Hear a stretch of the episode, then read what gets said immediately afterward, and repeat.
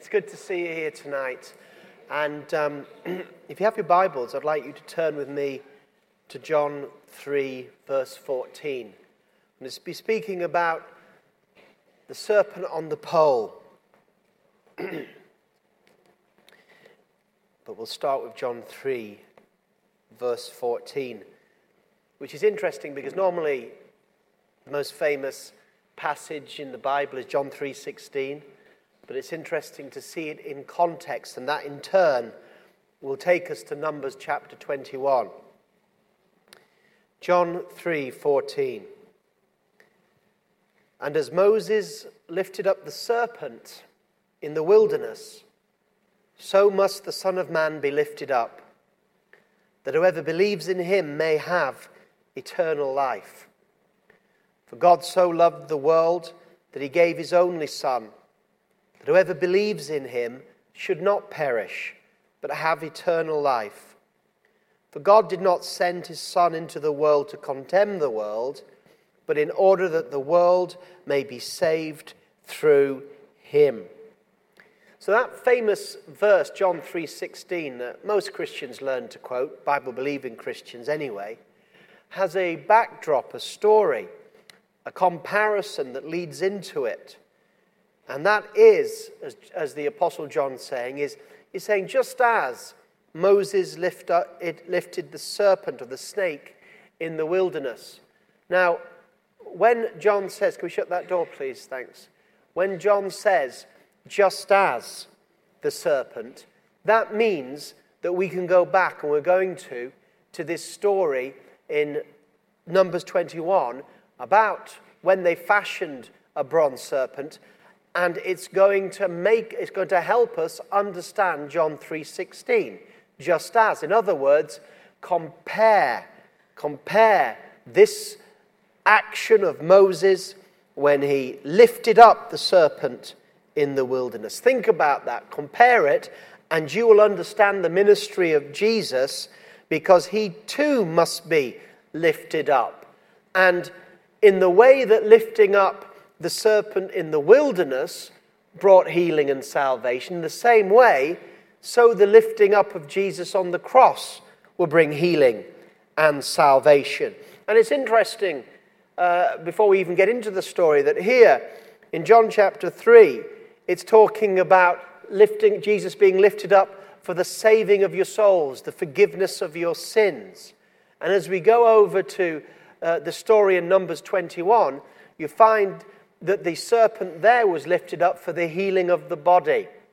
And uh, that means and shows us that in Christ's death on the cross is not only forgiveness of sins, but power for healing. Let's go to Numbers chapter 21 and do what John's gospel has told us to do. Just as Moses lifted up in the serpent, so must the Son of Man also be lifted up, that whoever believes in him should have eternal life. So, Numbers chapter 21 and verse 4. From, this is the children of Israel with Moses, Numbers 21, verse 4, the bronze serpent. From Mount Hor they set out by the way to the Red Sea to go around the land of Edom and the people became impatient on the way. And the people spoke against God and against Moses. Why have you brought us up out of Egypt to die in the wilderness? For there is no food and no water, and we loathe this worthless food. Then the Lord sent fiery serpents among the people, and they bit the people, so that many people of Israel died. And the people came to Moses and said, We have sinned, for we have spoken against the Lord and against you. Pray to the Lord that he may take away the serpents from us. So Moses prayed for the people, and the Lord said to Moses, Make a fiery serpent and set it on a pole, and everyone who is bitten, when he sees it, shall live. So Moses made a bronze serpent and set it on a pole. And if a serpent bit anyone, he would look at the bronze serpent and live.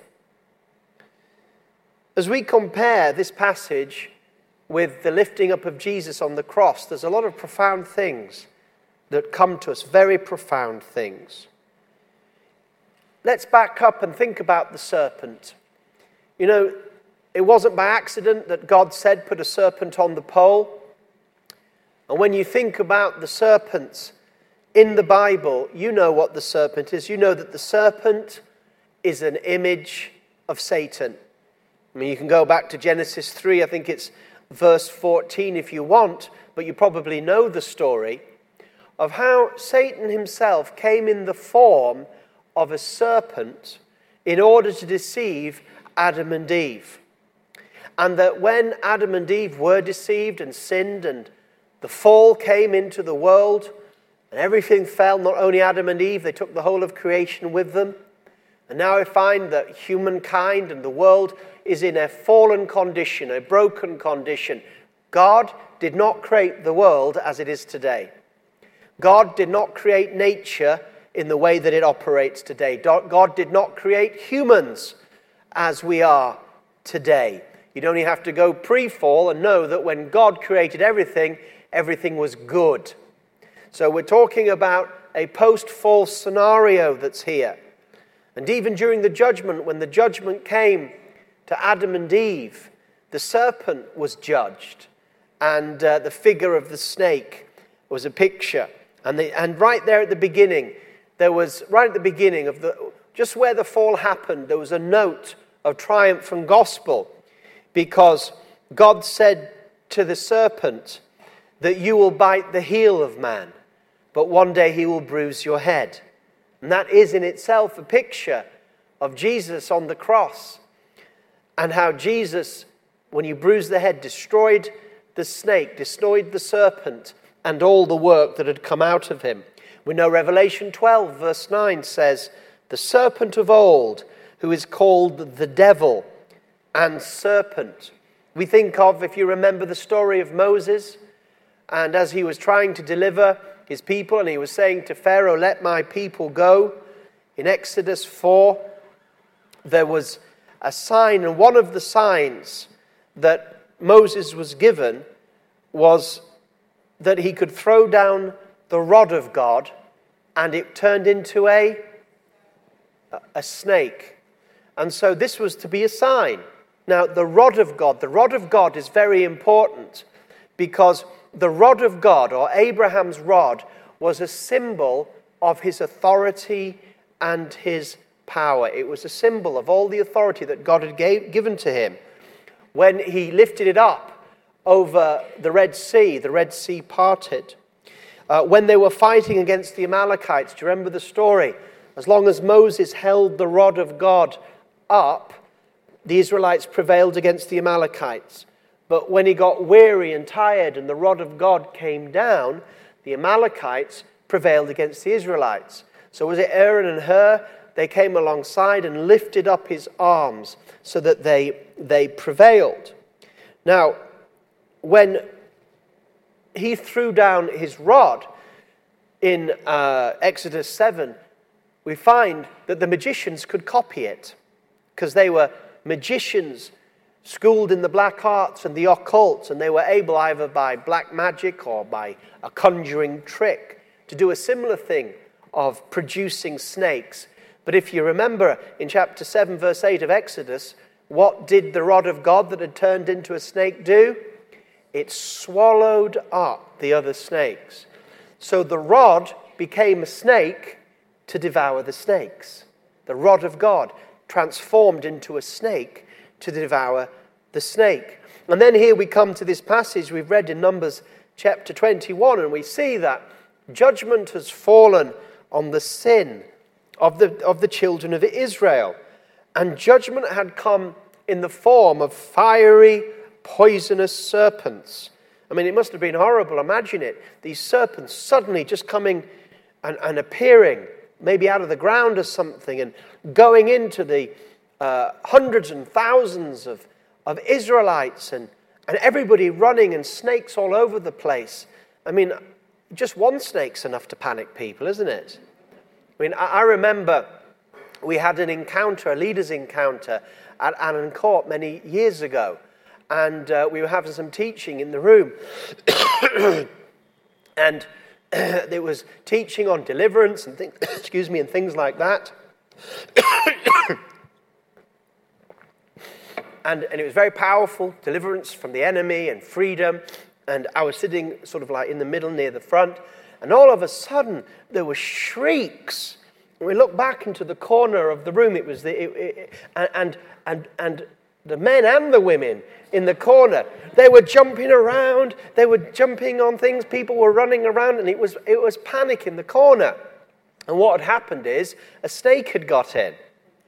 It was only a grass snake, but that didn't matter. And so this poor grass snake, uh, they managed to get it out, and then somebody who was a snake killer, used to killing snake, killed it. That's exactly. Well, the Africans didn't go, ah. It's a snake that killed it, but yes, the Europeans went, ah. And the, the, I tell you what, there, were, there, was more argument about whether the snake, the little grass snake, should have been killed or not. Than, but I remember when that snake, it caused, it caused panic. And uh, can you imagine the panic that would have been caused amongst the people? I mean, you get bitten, you've had it. And we're talking about vipers here. We're talking about cobras. We're talking about, about poison. And you know how snakes kill. Their poison gets into your bloodstream. And before you know it, your heart's paralyzed. You're taken out. They get their fangs into you. And it's not just that you're bitten, but poison enters your system. And this is what had happened. And the people were dying, it says, and being bitten. And it was just panic across the whole camp, and they, they recognized that this was um, their own sin that was biting them. You see, Satan is a, is a picture, uh, the serpent is a picture of Satan, but do you know what? Satan only bites where there's sin. Jesus said to Satan, You got nothing in me, the prince of this world. So the poison of Satan can only take its take its form or, or have power where there's sin. So here, before there was sin, there was no serpents. The devil is attracted to sin. Do you know that? One of his names is Beelzebul. And Beelzebul literally means Lord of the dunghill, uh, and because of that, Lord of the flies.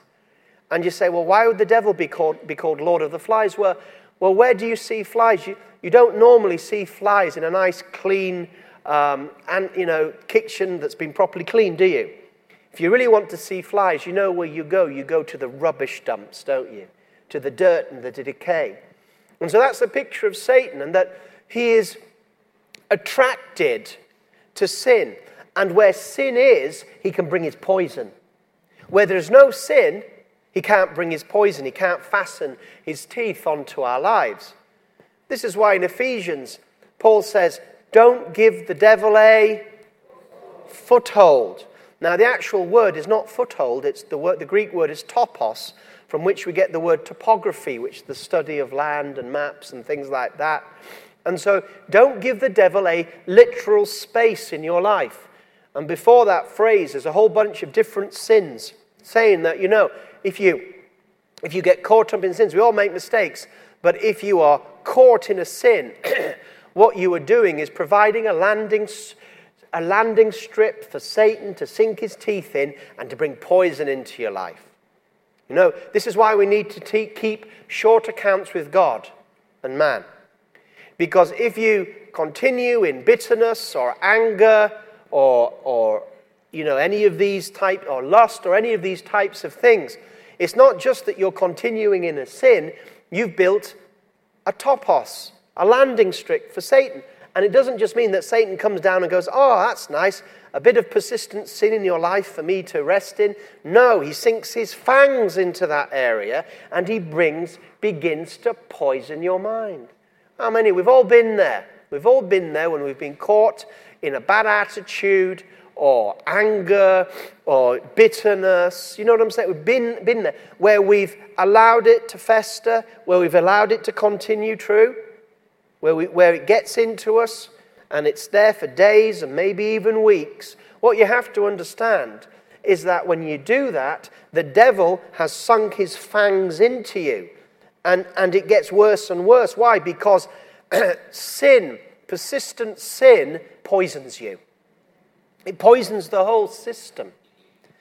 And so this is a, a picture of where sin was, Satan was able to sink his fans. I mean, even in the Garden of Eden, when he came and he began to be listened to, you know, that's where he could get his poison into Adam and Eve. And eventually they, they, they ate the apple and he captivated them. As soon as they sinned, as soon as the fall took place, the devil usurped the authority of Adam and Eve. And he's been trying, he's been the God of this age ever since. He's been the prince of this world ever since. And the only way to get under the power of Satan is, as we'll, as we'll soon see, to see Jesus lifted up on the cross and to believe. Because until you have seen Jesus Christ, the Son of God, dying for your sin and being raised for your justification, until you see that and believe that, you are under the power of Satan. you might say, well, I'm not a Christian and I don't feel under the power of Satan. That's his deceit. He's a liar. People don't even know they're under his power. They're so poisoned. And so in Numbers, we, say, we see this situation, and they go to Moses, and Moses prays. He's saying, Lord, how will you save your people? And he says, Make a fiery serpent and set it on a pole. I mean, this, this is amazing. God says, Take the very thing that is killing the people and stick it on a pole. the very thing that they're looking at squirming on the ground. I mean, nobody was looking up, by the way, at that time. When you, when you get a whole brood of vipers in the midst of the congregation, uh, don't worry, it's not going to happen here, but if suddenly we released a whole bunch of vipers into the congregation and the snakes just went right under the chairs and, and up the stairs, you're not going to be looking up, are you? You're going to be looking down at your feet. You're going to be spending, and, and that's what they were doing. They were looking down. They were obsessed by the serpents. They were looking down. And God's antidote to the poison was to get them to look up. But to look up at the very thing that they were looking down.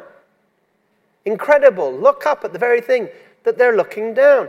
I mean, I remember as a child not knowing these scriptures and seeing like nurses or ambulances and they had a pole with a snake on it. You ever seen that? St. John's ambulance and all that? I, I, re- I remember going to my mum and saying, Is that an ambulance? Yes. Well, how come it's got a snake on it? How, what, what a strange thing, I thought. You know, to, an ambulance that brings healing and, and medicine and, and a symbol of medicine, and some people wear badges with them on and everything like that. I thought, what a strange thing. A snake, yuck. That's what I thought as a kid. Yeah, a snake, a nasty boy. I mean, snake, snakes have got a bad reputation, partly from the Bible. Snakes are beautiful creatures, actually. But, you know, I thought, what? That is the last thing. If you were asked, without knowing the story, to choose a symbol of healing, would you choose that? I wouldn't choose that. Not knowing this story, I'd choose oil or some sort of healing properties or some healing herb or, or something like that, or somebody laying hands on somebody. But no, people have recognized, even in the medical world, right up to this day, there was a recognition of the healing properties of this bronze serpent on a pole, so that even today, in certain medical scenarios, St. John's ambulances, things like that, you will see Numbers 21 as a symbol somebody saw the healing properties in the serpent on the pole. But they might as well stick a picture of Jesus on the cross too. Because the serpent on the pole was a type. When we talk about types in the Old Testament, we say things that happen in the Old Testament that are a picture of, a type of. They're not the fullness of, they point to something in the future. And that's why when we read in John chapter 3, verse 14, it said, Just as Moses lifted the serpent up in the wilderness, so the Son of Man had to be lifted up. Because that's what means is a type. It means when you go back to the serpent on a pole, you'll understand a lot about what it means when Jesus was lifted up on the cross, just as the serpent was lifted up on the cross. And so this serpent was put on a pole and it was lifted up. You can almost imagine this huge big pole. Uh, I think it was a lot bigger than the one on the picture behind me. Uh, I think it would be very high, this pole, because we're talking about millions of people in the wilderness. And you can imagine the priests, I imagine the priests, lifting up this huge pole. And, and, and there you can see, in the picture behind me, lovely picture, you can see somebody there just before it, looking up, raising his hands. And then behind me, you see this guy in the orange. It's a beautiful picture. He's got his hand on the lady's head and he's telling her, Look up, look up and see. Look up and be healed. And there's a lovely sort of light. you can see the light on her face, can't you? There, symbolizing the healing power coming from that serpent on a pole. And so they ran into the midst of sickness, ran into the midst of death, ran into the midst of panic, ran into the midst of destruction. And they lifted this pole high. And anybody that looked up got healed. Now, this is important because it takes faith to look up. It didn't say, make a fiery serpent, set it on a pole, and everyone who's bitten shall live. It didn't say that. It said, set it on a pole, and everyone who is bitten, when he or she sees it, when they look, they shall live. If you didn't look up and gaze on the, ser- the bronze serpent on the pole, you would not be healed. You would die in your sins by the judgment of the serpent that had been sent. And so this speaks of faith because these people were looking down. They were looking to their own ability. They were frightened, they were scared, they were thinking they could dodge the serpents, but they had to take their eyes and they had to trust that looking up. I mean, you can imagine somebody looking up for the first time, and as they begin to look up, they feel the bites of the serpent. But don't look down. Keep lifting your head. Keep lifting up. I can feel it biting. Keep looking. Keep looking. And then when you gaze, meditate, and see the bronze serpent on the pole, all of a sudden, healing power comes into your body. It doesn't matter how many bites that have been in your life, there is no poison. The poison can't enter your being. Any poison in your being immediately leaves your being and even the teeth marks are healed. And as long as you look at that, healing power has come into your life. This is a picture of Isaiah chapter 53, that famous atonement. Isaiah chapter 53. And I believe today, I dare to believe that even preaching this is bringing healing. I mean, I really do. Because as I'm preaching, you see, to go ahead of myself, how is Christ lifted up today by the preaching of God's word? So even as I describe these things, healing power is coming. Because the eye upon which you behold Jesus on a cross is the eye of faith. But here in, in Isaiah chapter 53, this speaks very much about Jesus being lifted on the cross and about how on the cross he carried our sicknesses and he also carried our sins. I'll start from verse 3 of Isaiah 53. He was despised and rejected by men, a man of sorrows and acquainted with grief. As one from whom men hid their faces, he was despised, and we esteemed him not. Surely he has borne our griefs and carried our sorrows. Yet we esteemed him stricken, smitten by God, and afflicted. But he was pierced for our transgressions, he was crushed for our iniquities. Upon him was the chastisement that brought us peace, and with his wounds we are healed. We, as like sheep, have gone astray, and each one turned to his own way, and the Lord has laid on him the iniquity upon us all.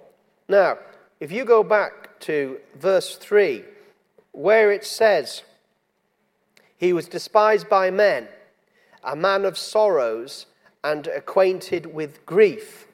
Those are the wrong words because those words aren't talking about emotional sorrows or griefs.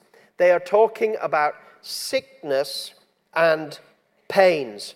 So that word sorrows, a man of sorrows, rejected by men, a man of sorrows, that is a man of pains. And the word for pain is physical pain. It's a word used in the rest of the Hebrew Bible for physical pain. It's not internal, it's physical. And acquainted with grief, that is the wrong translation. The word is sickness, physical sickness. So the correct translation of that, and you may have it in some of yours, is he was despised, rejected by men, a man of physical pain, experiencing physical pain, and acquainted with physical sickness then surely he has carried our sicknesses. Verse 4, it's there again. Our sicknesses and carried, sorry, borne our sicknesses and carried our pains. It's there again. It is physical. It's very important, this. Later on, of course, we see him carrying spiritual pains. We see it says, He was pierced for our transgressions and crushed for our iniquities. So transgressions mean sins. And so on the cross, what was taking place, many things were taking place, but two main things were taking place. He was carrying the sins of the world and the punishment for the sins of the world.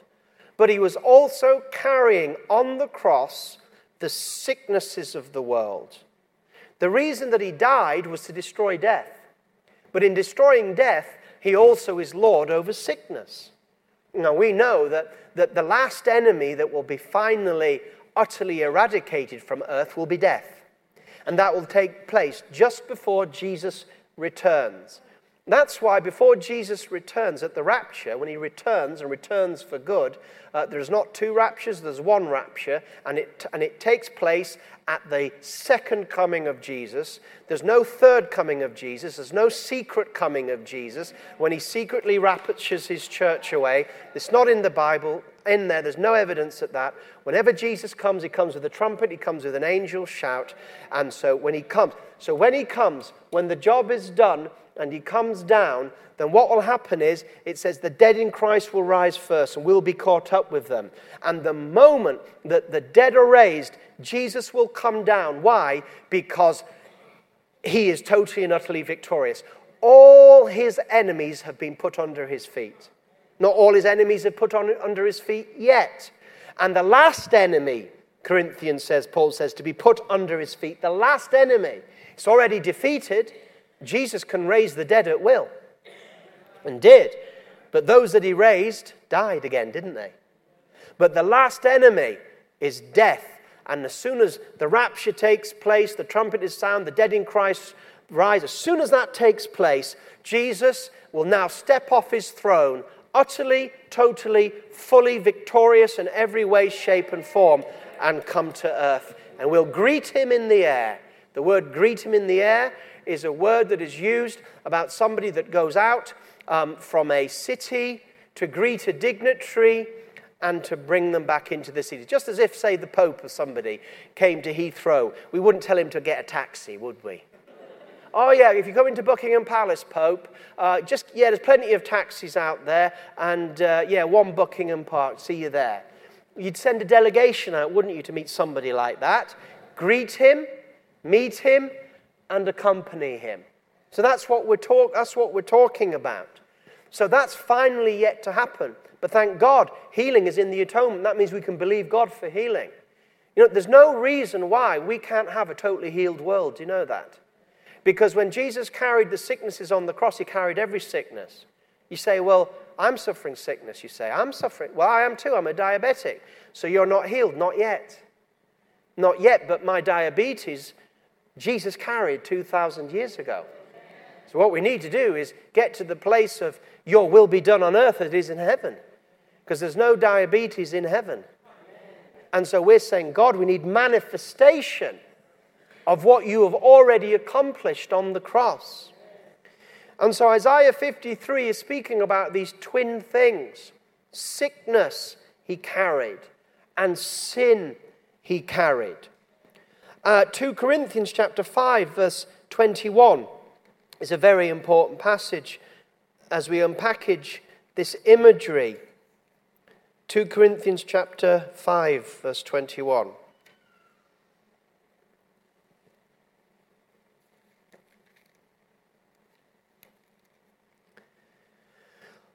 For our sake, he made 2 Corinthians 5:21. For our sake he made Christ to be sin, who knew no sin, so that in him we might become the righteousness of God.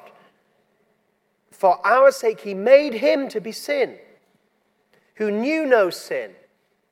You see what we're talking about? We're talking about there were serpents. And what did God do? He made a serpent on a pole to destroy the serpents on the ground. In order to destroy the power of sin, Christ became sin. So on the cross, he was despised. Even the Father turned away from him. Why? Because he carried our sins and they were reckoned to him. He became sin on the cross. Not only that, but, but very powerful in this image, Galatians 3, verse 13.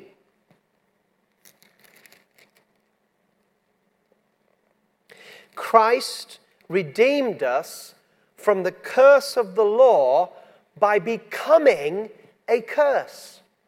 Wait a second, he's become sin. Now he's become a curse. Those are nasty things, aren't they? He became a curse, becoming a curse for us, for it's written, Cursed is everyone who hanged on a tree, so that Christ Jesus, through Christ Jesus, the blessing of Abraham might come to us. So here we are getting a picture of Jesus and what he is carrying on the cross. And it's an ugly sight. Isaiah 53 is an ugly sight when you read it right through, when you see the prophecy of Christ beaten and, and whipped and scourged and, and people so ugly with the destruction that was upon him, people couldn't even look at him. Then nailed to his cross. It's not a pretty sight, publicly displayed. And what is the picture? Well, the picture is that he has become like a serpent on the pole. That's the picture. Jesus is the serpent on the pole. That's an incredible thing to think of. Incredible to think that the devil's a serpent. And now Jesus is a serpent. Now, there's one difference between the devil being a serpent and Jesus being a serpent on the pole, and, and this is the difference. The serpent was by nature a serpent. But Jesus, although he became as a serpent on the pole, by nature he was always the spotless Lamb of God. There's some people that go too far in this in some extreme faith circles they actually teach falsely that Jesus took on a satanic nature. Yeah, that's what they teach on the cross. That Jesus took on a satanic nature. Not only did he carry sin and, and, and, put, and, and everything, but he had a satanic nature and then he died, went to hell and was punished, and that Jesus himself was then born again in hell. That's a false, extreme faith teaching. It's called Jesus Died Spiritually. Let me just bring it. Some of you are looking at me like, my God, do people believe that? You would be surprised. Some of your favorite preachers do. The idea that Jesus died spiritually, that on the cross, not only did he carry sin, carry sickness, but he became sin. Now, we just read that he became sin, didn't we? 2 Corinthians 5. But that doesn't mean he became a sinner, does it? He did not take on a sin nature. When it says he became sin, what it means is, he be, is that he became the sacrificial lamb and all the sins of the world were put upon him. You know, when they used to lay hands on the goats and things like that, and there was a transference, he took our place. He stood in place. But he didn't become a sinner. Jesus had never had a. He was the Lamb of God sacrificed before the foundation of the world.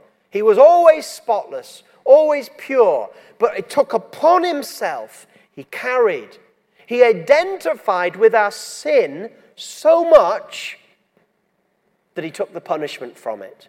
That's what it means to become sin. But others falsely teach that he also, also took on our satanic nature. They believe we have a satanic nature. You do not have a satanic nature, my friend. Before you're saved, you have a sin nature. Satan's not powerful enough to give you a satanic nature. Before you are saved, you are fallen. You have a broken sin nature that is ruled by Satan. Remember, wherever sin is, Satan lands, takes control. But you never had a satanic nature. You had a sin nature. But then when you were born again, you had a new nature, you were a new creation. But Jesus on the cross, he carried all these things. He stood in our place. He took the punishment. He was bruised for our iniquities. He was punished for our sins. He, was, he carried the, the, the, the, sicknesses of the world upon him and he died to destroy death. But when he went down to Hades, he went down victorious. The Bible says he went down there. Amen. He went down there victorious. When he said on the cross, It is finished, it was. And he went down, and we don't quite know what happened during the three days and nights he was there, but we know he was in victory. He was preaching the good news to those before the flood, and all these types of things we don't quite understand. He went down victorious, and on the third day he rose again. He was not born again. He never needed to be born again because he never had a sin nature. But having said, having said that extreme view, about Jesus' nature being sinful, about him becoming on the inside a sinner, a satanic. That is rubbish. But having said that, he carried all the sins of the world. And the picture is true that on that cross, every sin of the world, every foul sickness of the world, the whole cursed earth, you know that? That at the fall, the curse came in. And the Lord just sought to magnify the power of the curse. This, do you know this world is cursed? Do you know that? The earth is cursed. That's one of the things that happened at the fall. The, it, it's under a curse.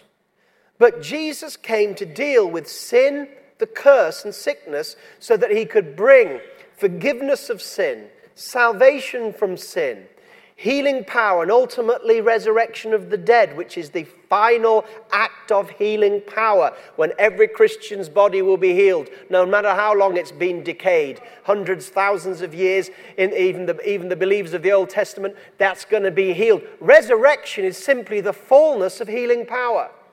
Came to take the curse. That's why on the cross he took poverty. Jesus became poor that we might become rich. Not that we might become rich in the sense of, um, of greedy, but that we would have provision for ourselves and everything that God. He became poor. How did he become poor? He didn't carry anything with him on the cross. I mean, they, they, they were rolling dice for his robe. And, you know, you see these pictures or models of Jesus on a cross, don't you? And there's a lovely little loincloth, isn't there? He didn't even have a loincloth. He didn't even have a rag just to give him some. I mean, what happened on the cross was so appalling and so ugly that cathedrals and churches, when they put Jesus on a cross, why they do that, I don't know. He's at, seated at the right hand of heaven. Why don't they have models of him on a throne, victorious, praying for? Why don't have models of Jesus before the throne of God with his hands lifted, praying victory into our lives? Uh, he was only on the cross a few hours, but nevertheless, they put him on a cross. It's nothing like it. Even they are so embarrassed by the ugliness of it that he has a, a, a little drip coming from this palm, a little drip coming this palm, an, and, and all almost um, uh, uh, poetic spear here with a little drip coming from here. He looks like he's never done a hard day's work in his life, and he was a hard nosed carpenter. Looks like he's never done a hard day's work in his life. And then they've got this thing. It was nothing like that. That's an offense, that is. That's an offense to what happened on the cross. It was ugly. He was naked.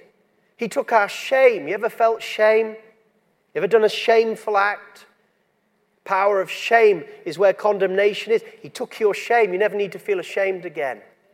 Because why? Because he you don't get any more shame than he was. Imagine the embarrassment of being there in front of your own mother. Your own mother, some cousins and women, you're a Jewish man. And the embarrassment of being naked. I mean, it was appalling, the shame that he went through. He carried all these things on the cross. Uh, but that's why Paul says, I preach Christ crucified. And that's because that's the power of the cross, and it's the same power as the serpent. Because how do you get healed? And how do you get saved? And how do you get forgiven? And how do you get the poison out of your life? And how do you get made whole? It's not by religious works, it's simply by looking. You know, the great preacher Charles Spurgeon, he got saved in a primitive Methodist chapel. He'd been brought up a Christian, but he'd backslidden. He hadn't given his life to the Lord. And it was one cold night, and he was walking down a street, and he was freezing cold. It was snowing, and he was just looking for somewhere just to get a little bit warm. And he saw a light on, and it was a primitive Methodist meeting in a uh, in, in, in, some sort of like, it wasn't a church, but some sort of room or sort of thing. And, and he saw the light of the door open and he went in. And the primitive Methodists, I mean, they, they, they were just crazy people. I mean, they, they'd looked at Methodism and said, You're a bunch of backslidden Methodists. This is, just a, this is not even a generation after um, uh, Wesley. And they said, Methodism has been is backslidden. Where's all the hot preaching? Where's the, where's the witnessing? Where's the believing God? They're just sitting in their nice churches and they said, We're going to get back and we're going to do what Wesley did. And they called themselves primitive Methodists and they were hardcore. And so he went into, and many of them weren't educated, they just believed God. And he sat down there, and there was hardly anybody there. He was definitely only the visitor there. And some old bloke who didn't know anything, who wasn't obviously educated, was standing there, and he was preaching from Numbers. And uh, in his biography, Spurgeon speaks about what happened. He was just sitting there, freezing cold. And this man, obviously seeing that there was a new person there, just turned his attention totally and utterly to the young Charles Spurgeon and started preaching, Look and live. Look and live. And he describes it. He says, Look and live, young man. Look and live and have your heart healed. Look and live and have your sins forgiven. Look and live and have your shame lifted. Look and live, look and live, look and live. That's all he did. And, and while he's looking at this, Charles Spurgeon, in his mind, is thinking, Is this it? Is this all he's got to say? Just saying over and over, look and live, like they looked at the serpents and lived. But then something began to happen on the inside of him. And a revelation took place in his life. And it dawned on him, with all his Christian upbringing and his Christian grandfather who was in the ministry and all these things, he began, he began to, he saw it. He saw it. What? He saw a vision? More powerful than that, he saw a revelation. He saw that all you had to do was look to Jesus. That in one look is salvation of sin. One look, a glance is enough with faith. That's why Romans 10 says that if you believe in your heart and confess with your mouth that Jesus is Lord and is raised again, you shall be saved.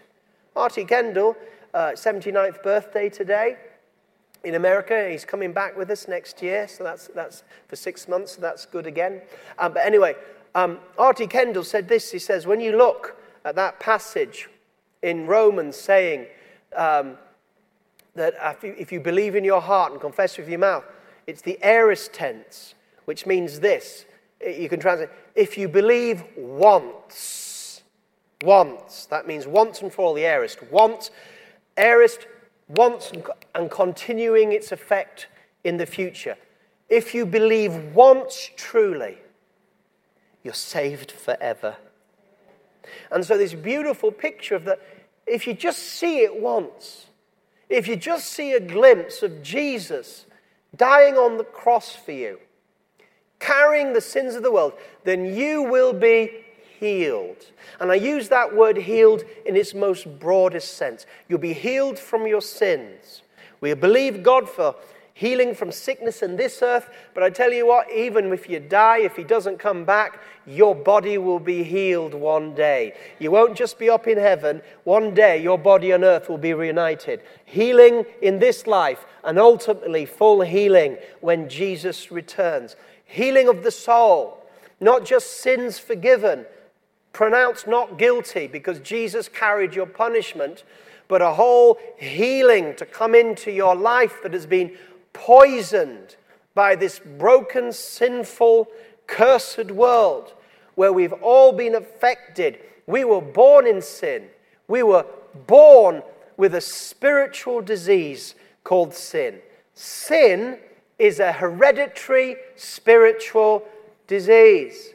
Just like you talk about physical diseases being hereditary, means it can be passed down genetically. Sin is a spiritual hereditary disease. David said, I was, I was a sinner in my mother's womb. You are born spiritually disabled. You're born spiritually disabled. Every single person from Adam, except Jesus himself, was born spiritually disabled with a hereditary spiritual sin called the Adamic sin, original sin that is passed down. But the moment one glance of faith at Christ on the cross, look and live, one glance, and you, if that is true faith, you are born again. You are declared not guilty. And then all of a sudden, what takes place is healing begins to be released into your life, a healing power of God, a flow of healing that begins at the moment of faith and will continue through the rest of your life. Healing, sanctification is healing. Physical healing is healing. Healing of the mind. Be transformed in the renewing of your mind. Your mind and my mind needs healing. How many of you know we got sick minds? We got sick minds. I mean, thank God we're born again, but our mind needs to catch up to our born again spirit. The biggest problem we face is what goes on in our minds, isn't it? Why? It needs to be healed. We need to be renewed in the spirit of our minds. Our minds need to be conformed to the Word of God. We need a work of the Spirit because your mind is sick. My mind is sick.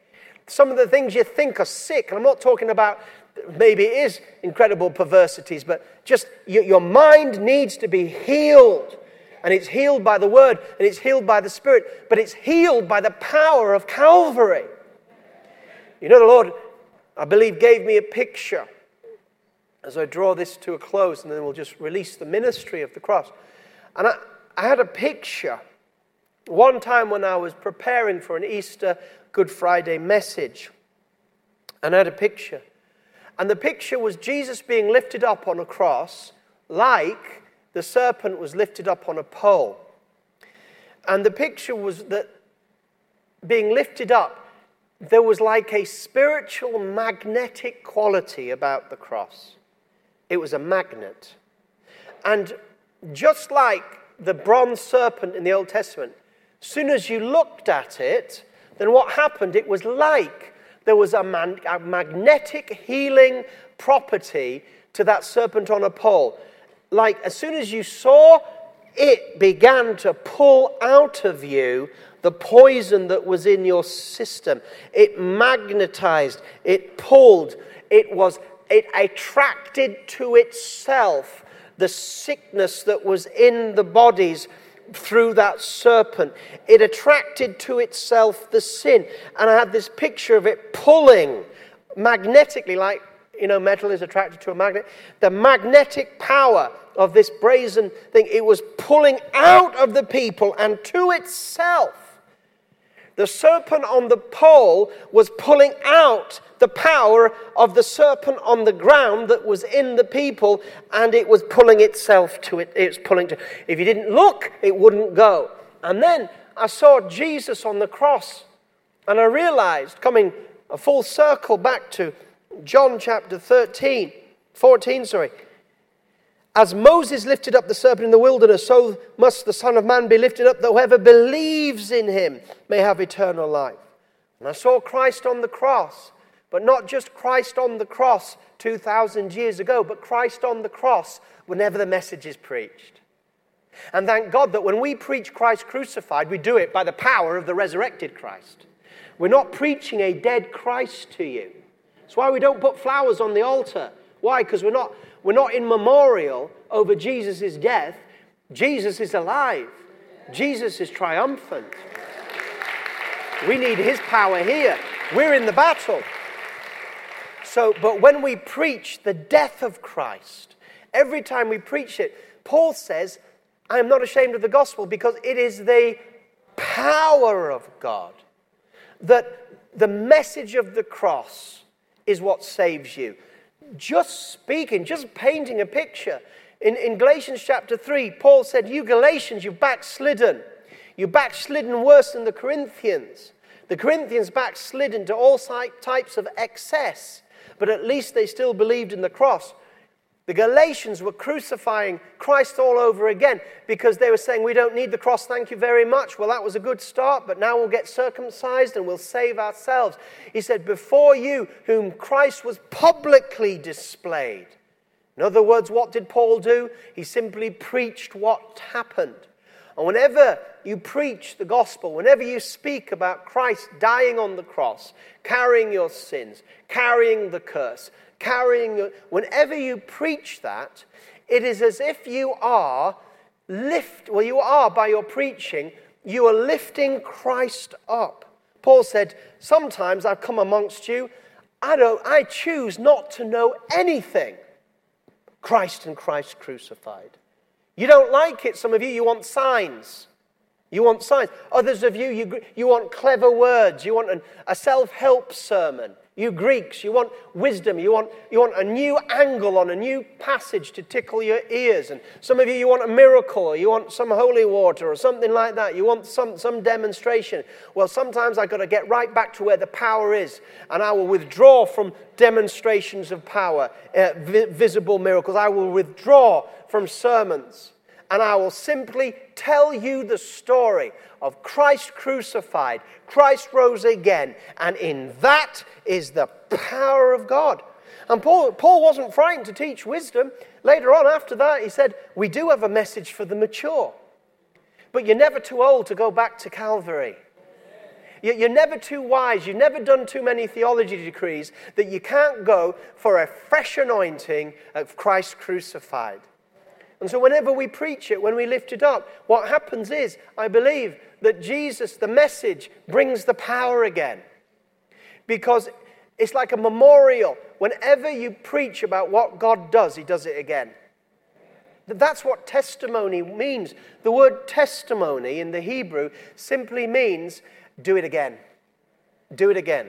That's what the Hebrew word means. The root word of the word testimony in the Hebrew, the Ark of the Testimony, means again, do it again. So the reason testimony is important and the reason the Israelites kept saying, write it down, tell your children, talk about it. Why? Because when you speak about what God has done, under the anointing of the Holy Spirit, He does it again. He is the same yesterday, today, and forever. He's the healer yesterday, today, and forever. He's the Savior yesterday, today, and forever. He's the deliverer yesterday, today, forever. He's not changed. The God of the Old Testament is the same as the God of the New Testament, who's the same God that's on his throne today. He never changes. And when you preach what he's done, under the anointing of the Spirit, he'll do it again. He'll do it again. He'll do it again. And so, the picture of uh, when we preach the gospel and the cross and healing, what takes place is this magnetic, so that was the picture. Magnetic power comes and begins to draw. It, and the power is there to draw out of you sin, to draw out of you the poison do you, when you look at the cross, when you marvel and meditate on Christ crucified, if you really marvel on it, you can't stay bitter long. You can't stay angry long. You can't stay proud long. You can't stay, stay offended long. You can't. You can't. Why? Because when you begin to gaze on the majesty of God who so loved the world that he sent his only Son to die, not to condemn, but to die. And you begin to meditate on how much God loves you, that he sent the only thing that he couldn't recreate, his Son, the uncreated one. He didn't send an angel, he could create a million of them to replace an angel on the cross. He sent his own dear Son. And his son, who was the glorious King of heaven, came down and walked amongst us as a servant and died on the cross. And when you look at that and meditate on that, what happens? The power of the love of God begins to extract from you and pull out of you vainglory, arrogance, sinful tendencies.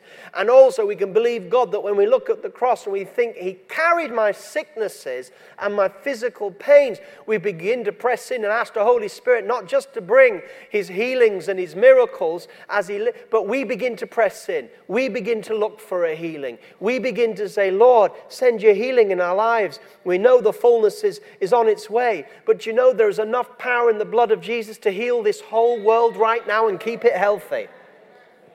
There's enough power in the blood of Jesus to heal this whole world instantly and keep it healthy. You say, well, why has that not happened yet? There's many reasons for it. One of the things is we need to seek God for an outpouring of the kingdom of heaven. That's why we say, let your will be done in heaven. In other words, we're saying we don't have it like we could have it. So we're saying, can we have it like it is? That's the whole point. We don't sit back and say, well, we just accept the low measures of healing, the low measures of salvation, the low measures, measures of sanctification. We just accept it. That's just the way it is. And we become thermometers.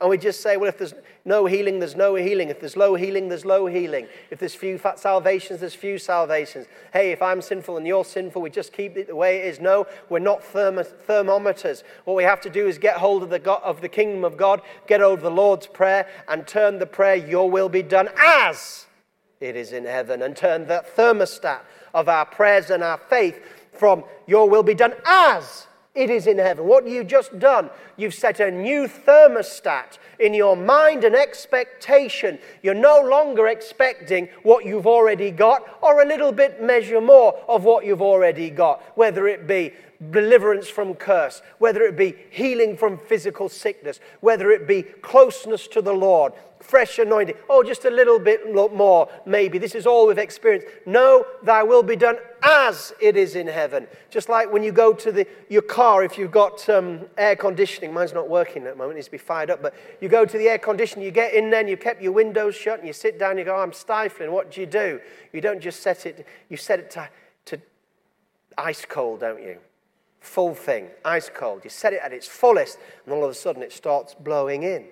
And that's what we, that's, that's what we need to do. We need to set the thermostats in our life to, to, to where the Spirit is leading us. And, and then when we set the thermostat, we're in a position where we're looking and expecting more from God.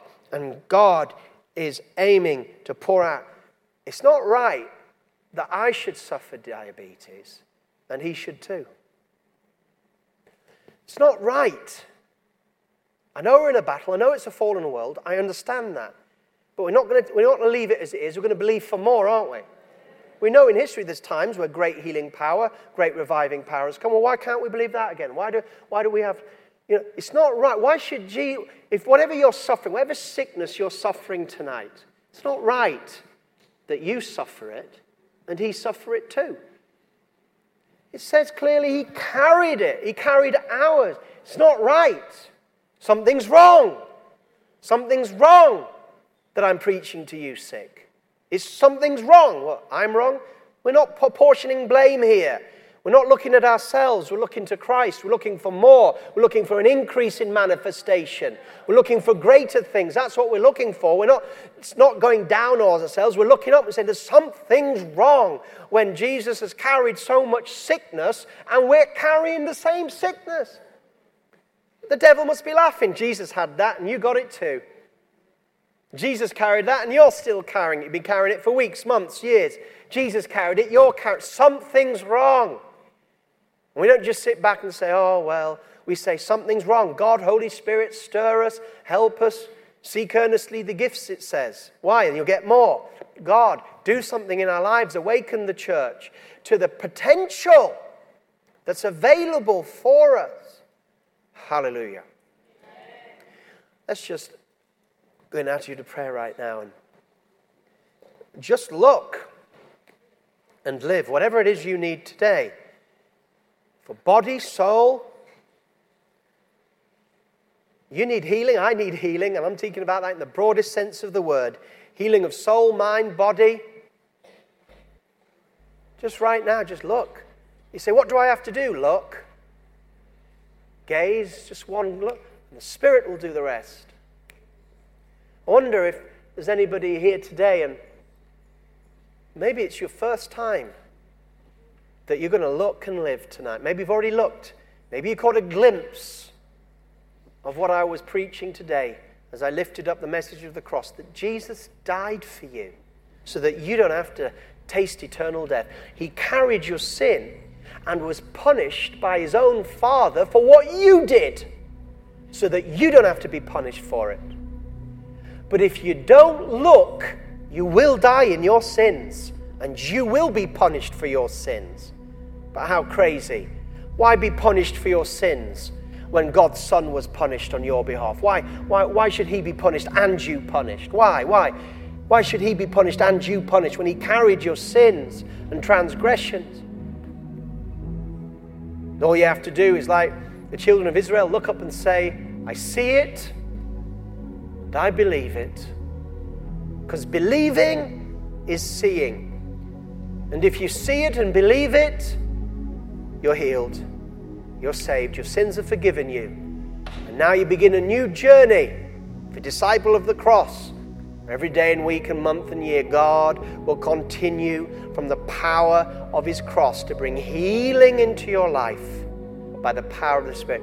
If you're here today and you said, you know what, I've seen that, I want my sins forgiven tonight, I've seen it, why don't you just lift your hand up right where you are and I will pray and you will receive forgiveness of sins. Someone upstairs. Yep, keep your hands up. Just keep your hands up because you're lifting your hand up like Jesus lifted himself up. And it's not too much to ask, is it? And you're doing it already. To lift your hand up when he lifted his naked body up and was pierced on a cross for your transgression. What boldness it is for you that have seen to lift your hand today as you are in public when he was lifted up in public for you.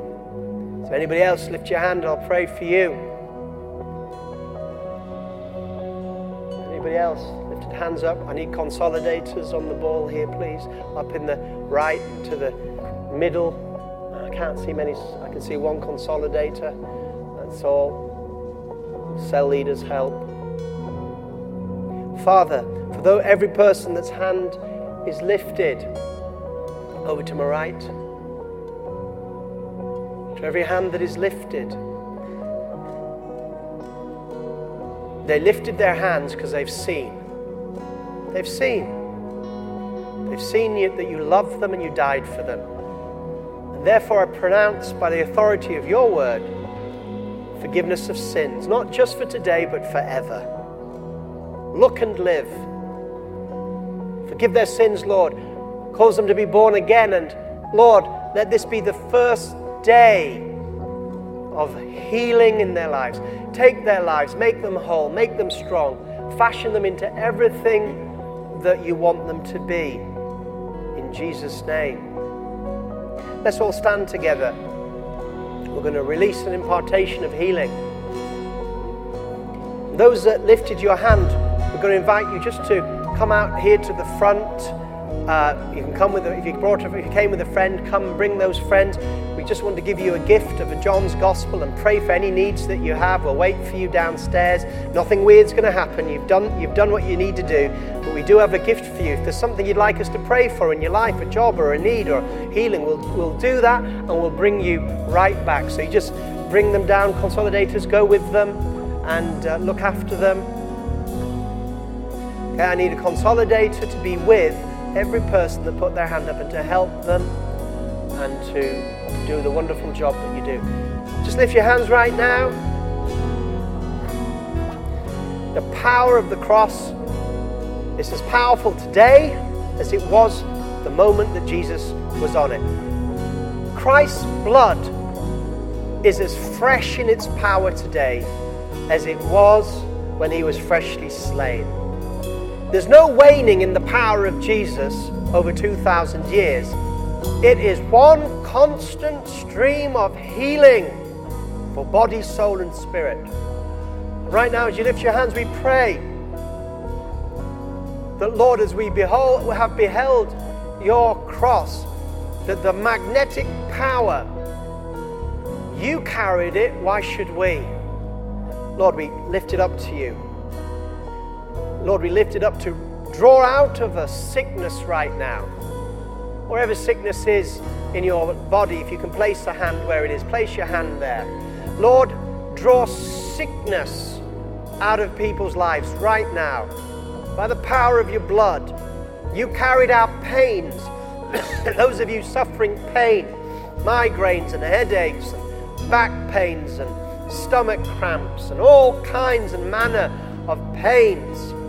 He knows those pains because the Bible says he carried the very pain. In the name of Jesus, be healed. Be healed. May that pain and the source of that pain come out of your life. And may it, may it, may it end up back on the cross where it belongs. Every sickness, may it come out of your life. And like a magnet, may the cross draw out to itself the sickness because 2,000 years ago, your sickness, my sickness, was on the cross. It was literally upon him. He carried it. And I say, go back to where you belong, sickness. By the healing power of the Holy Spirit, sickness, you belong on Jesus. Go back, as it were, to where you belong and where you were dealt with 2,000 years The power of the message brings the power of the event, the historic event of healing, the historic moment where you were dealt with in the name of Jesus. Go back there in the name of Jesus. Oh God, let the message now pull out sickness, mental illness. Bring, as, it, as it's pulled out, pour out the healing, pull out the sickness, pour out the spirit, pull out the sickness and impart the Holy Spirit to your people, Lord. Oh, we bask in your grace. Sick minds, sick thoughts, depression and oppression, suicidal thoughts. God, deliver us from them. Curse of the law the curse of this world that tries to get in and mess us up in the name of Jesus. Go back where you belong. Christ has carried you, has made sin, he's the serpent on the pole. In the name of Jesus, release us, Lord. Increase the measures in these days of the healing anointing that comes directly from the cross. Where the blood is, that's where the Spirit answers. When we preach the blood, that is, that is when we preach the sacrifice. Whenever we talk about the blood of Jesus, it's simply shorthand for Christ's sacrifice. When we preach the blood, the sacrifice, let the Holy Spirit come upon the blood, come upon the message of the sacrifice and bring healing, deliverance, freedom, and liberty. Mind, body, soul, and spirit. You've already wrought your work of salvation in people's lives, Lord. Now extend the power of your healing in our lives in the name of Jesus. Why don't you just thank Him in, in your own words? Just begin to thank Him for dying for you. Thank Him for His shame that's replaced your shame. Thank Him that He's carried all our negatives so we can bear His positive. He carried our shame so that we can have His dignity. Carried our sicknesses so we can have His health. Carried our poverty so we can have provision carried our sins so we can have His righteousness, carried our negativity so that we can have a positive faith mindset. The divine exchange, let's rejoice in it. Everything that was bad, everything that was fallen, everything that was destroyed, everything that was satanic, everything that was sinful, everything that was decayed, He took, and then in return, as a gift, he gave us everything that was good, everything that was holy, everything that was healing, everything that was delivering, everything that was righteous, everything that was glorious, everything that was perfect, everything that was full of hope. From his Father's throne. He gave us the kingdom of God. He translated us from the darkness of the enemy and he translated us into a new kingdom of deliverance, freedom, of perfection, and grace and mercy, and peace and wholeness for body, mind, and soul. Let's just receive that right now in the name of Jesus. Let's just receive it. Hallelujah. I'm going to ask the ministry team to come forward. We're just going to worship the Lord. And it might be that where you are, you just, just I mean, I, I just know that some of you, just where you are, you're just going to, you're already receiving something. And you can just bask in that right where you are as long as you want. But some of you, you might want the laying on of hands. You might want someone to agree with you and pray for you. And whatever that is, the theme is healing healing of body, healing of soul, healing of mind. That's the theme. And if you want someone to pray for you, we have a ministry team here. And while the worship is going on, you can stay, you can go, you can bask, you can be prayed for. But we are looking at the Lord right now, and we are, in, we are receiving fresh life in Jesus' name.